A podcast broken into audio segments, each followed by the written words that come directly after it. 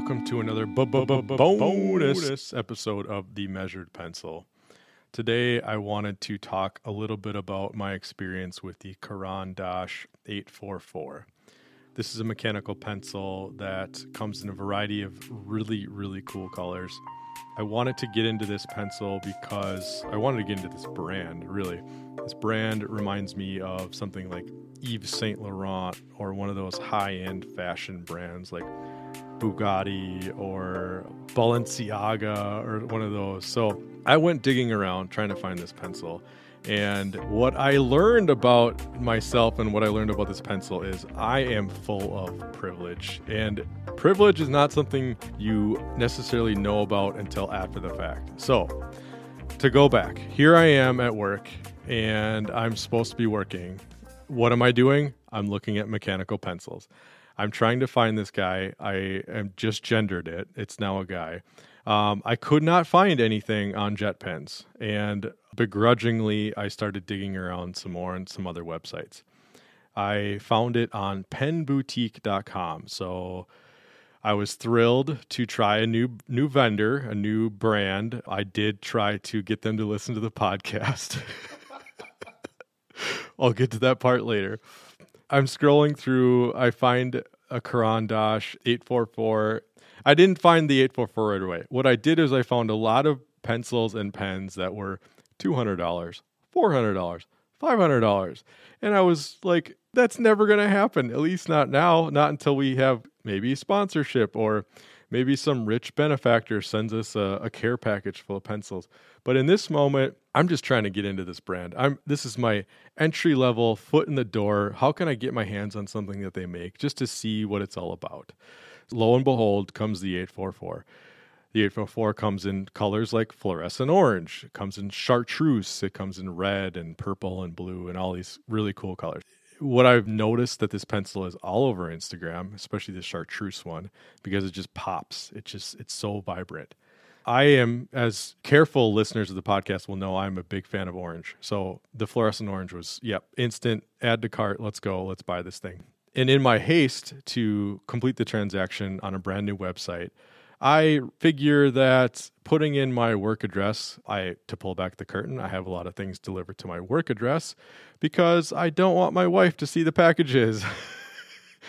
and also because I'm here a lot. I go into work every day and it's easier just to have things delivered to work because I know the mail people and they know me and it's just been easier in my experience to have things delivered to work rush through the shipping information, rush through the billing information. Yeah, yeah, yeah, let's go, let's go, let's go. Click purchase, and away we go.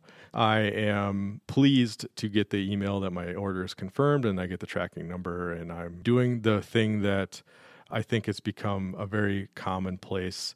A source of pleasure is to now every day pull up the tracking information and map and chart like Indiana Jones chart the pencils or the items progress throughout the lands.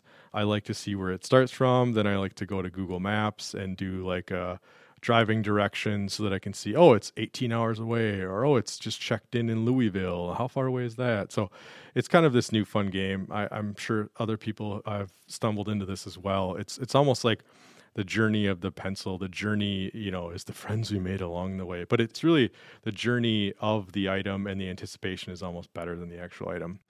I am charting this pencil's progress. I'm noticing that it's set to arrive and it's set to arrive the next day. I'm very excited.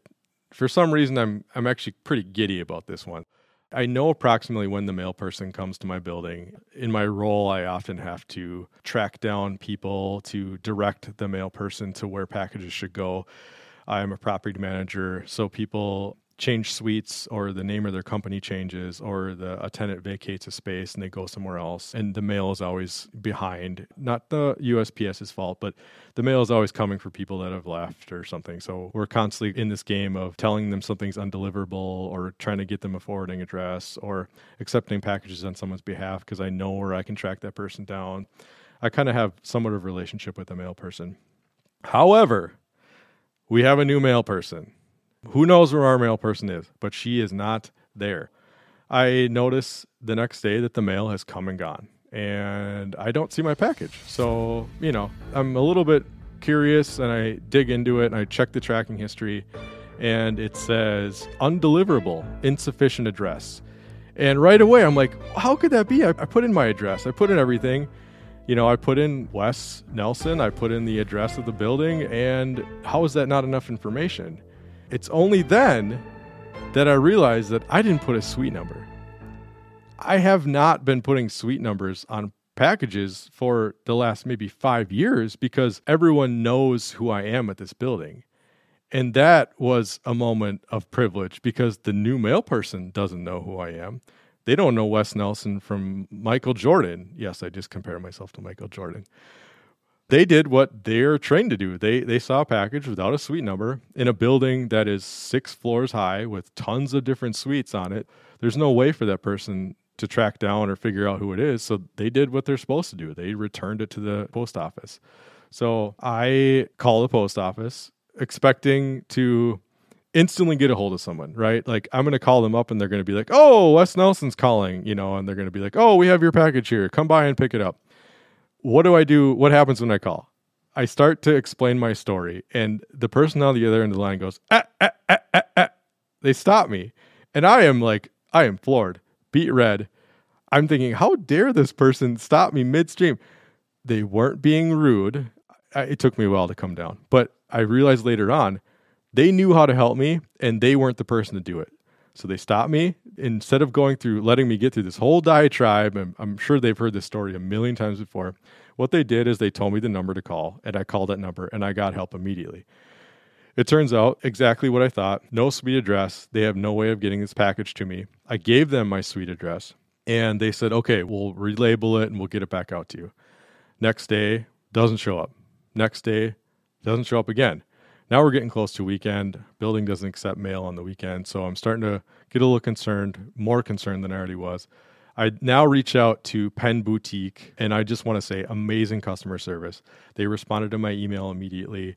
They did digging on my behalf. They called the post office themselves. Couldn't be more happy, couldn't be more pleased with their efforts and their help. But they ran into the same thing insufficient address. They were going to attempt to redeliver what ended up happening is that it looked like the package was going to get shipped back to them. They were going to have to then charge me shipping to resend it back out with my suite address attached to it this time. But that's not what ended up happening. What ended up happening is that it eventually got to me. The person that I that I called and talked to who put the suite address back on the package, what happened was that if I just had waited a couple more days, and trusted the process and not expected the universe to come crashing to a halt to help out Wes Nelson. What ended up happening was that the person put the suite number on the package and it eventually filtered through and it made its way into my mailbox. Big lesson for me in that the world doesn't know who I am.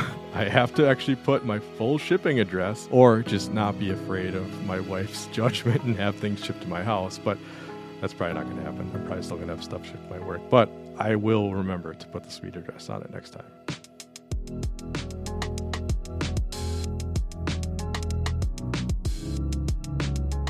This was The Measured Pencil with Wes Nelson and Stephen Murray.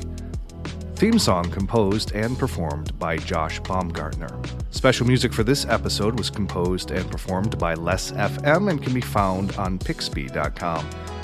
Additional production support by Two Desk Productions. If you have a pencil that you would like to hear reviewed on the show, please contact us through our ACAST page.